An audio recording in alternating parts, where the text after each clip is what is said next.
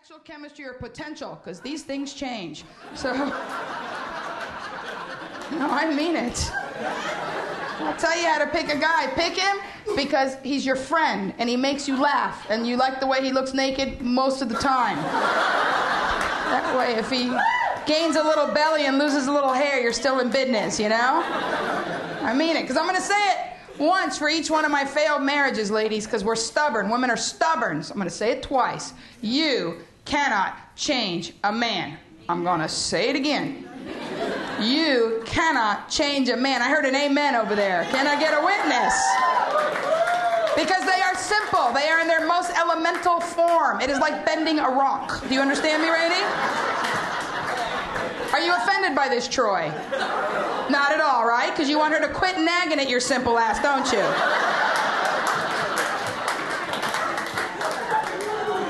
You don't ask much, guys? What do you want to do? You want to eat till you can't move. You want to watch a sporting event uninterrupted. And you want to fart on a leather couch. That's what you want. Because you're children, you're overgrown children, that's what makes you beautiful. That's what you want. Let me tell you, if young girls think, oh, they'll outgrow this behavior, there's some judgmental female mindset that men grow up. I don't know. You're expecting, but I'll tell you right now, my dad's 63. He's still a, a, a, booby googling gas bag. That's what he is. I swear, my dad can look at a woman breastfeeding and he'll be like, I know under that baby's head there's a nipple. I just know it. Just awesome. They never grow up. And we have to learn things. First of all, ladies, I'm serious. What's your name, ma'am? I like you, Meg.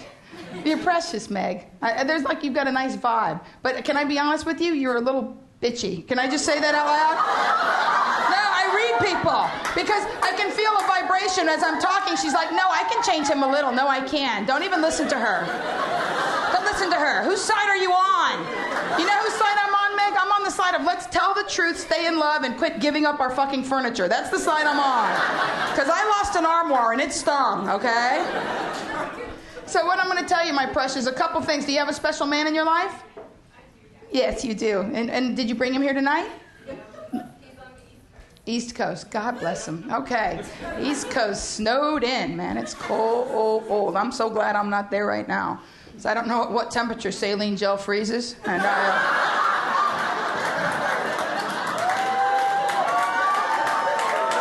I told you I was honest.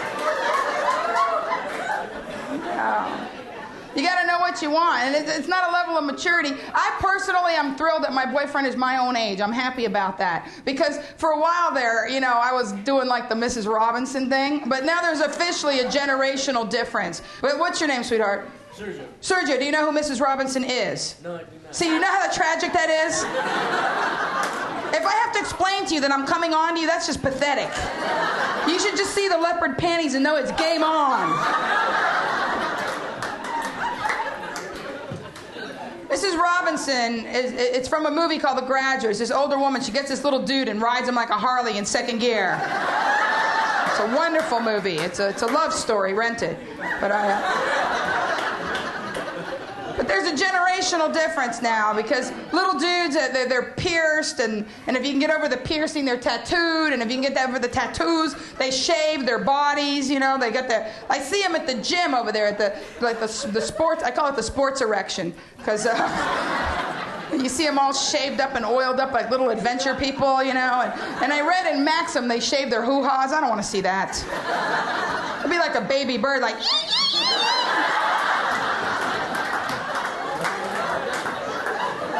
want that. I want a hairy, chubby man. I want a man.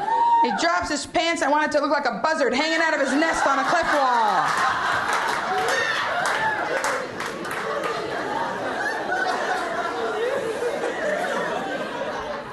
Ladies, you can't get what you want till you know what you want. Be honest with yourselves, ladies. Be honest. How many women out there are looking for a good dude? Clap if you're single and you're looking for a good dude. Yeah. Yeah. You want me to tell you how to get a good dude? I'll tell you how to get a good dude. Because this is a deal. A God is a bargain shopper. I'm serious. Thrift store. You're not going to get what you're worth. You're not going to get what you ask for. You're going to get what you demand. I wrote a list of 22 things that I wanted in a man. 22. I wrote a list. And I told the universe, I want this, or nothing. This right here, universe, I'm not kidding. I swear to you. And I even went out and got a Teledyne water massager so the universe could see I wasn't kidding. I said, I want this or nothing, and I will be clean. I swear, I'll be this or clean. I wrote 22 and then I added 23 because 23 is my lucky number. And you got to know what you want. I added tall. I like tall. Now, I'm not prejudiced against midgets. If there's any midgets in the audience, you got to know what you like and what makes you happy, right, Rainey? I would not be happy with a midget. You know why? Because I like kinky stuff sometimes. I like a, I, I like a 69, is what I'm saying. You know, and the midget would be going to town. I'd have little shoes in my face. I don't need it. I don't need it.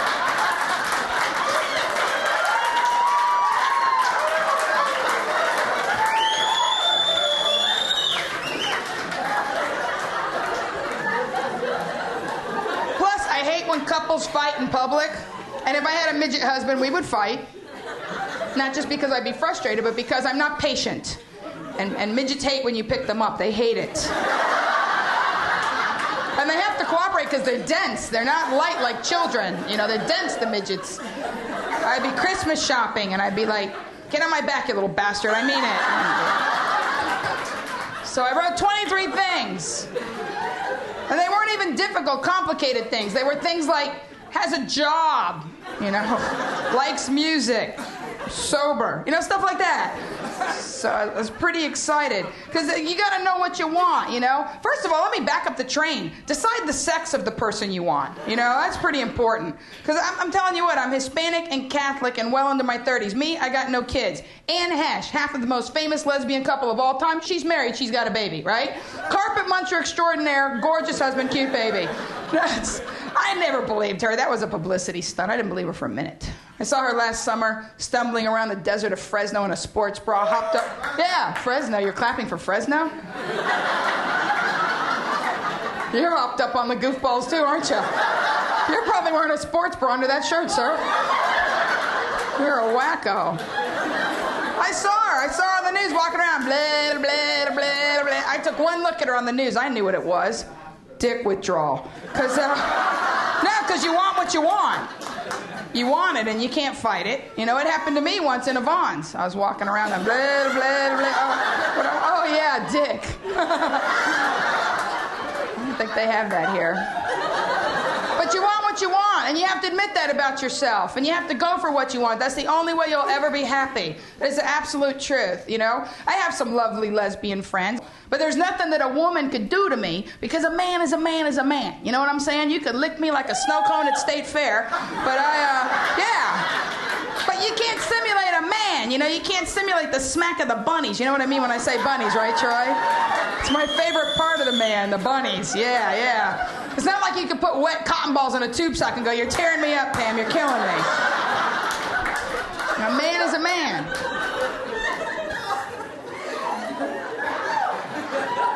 And there's there's things I figured out about men that I think are going to make us a lot happier, ladies. I figured this stuff out, you know, because I spent a lot of time by myself driving, you know. And, and I figured out that the reason why men and women fight about sex and money has nothing to do with sex and money. Those are symptoms of an imbalance in the mathematical universe. I'm so excited about this. I'm going to write a book. I'm the Einstein of love. For real. What's your name, sweetheart? Me? Yeah. Byron? Byron, you're completely clueless, aren't you? About a lot of things in life. Byron, don't be scared. Look, Troy's okay. Byron, this is going to make your life so easy. So easy. What you have to understand is when a man speaks, the ratio of thought to speech, 0.5 to 1. Every time you utter a sentence, Byron, half the words have left your lips unchecked, unfiltered, unthought about. They're just out there wreaking havoc like little invisible bullets pelting the women and annoying you. It's not your fault. You can't help it. I don't know if it's that the outdoor plumbing is heavy. That it pulls on your lower spine and creates pressure on your medulla oblongata. I don't know, Byron, why it's that way. But it's the truth, and women laugh and laugh and laugh. But you know what? We're no better, ladies. The ratio of thought to speech with a woman 15 to 1. Every time a woman utters a sentence, there were 15 potentials swirling around in her head at a high speed, picking up little houses and cows, and creating a tornado. What I call EGT, evil girl thoughts. And what happens is the man says something stupid. You will, Byron, you will, honey.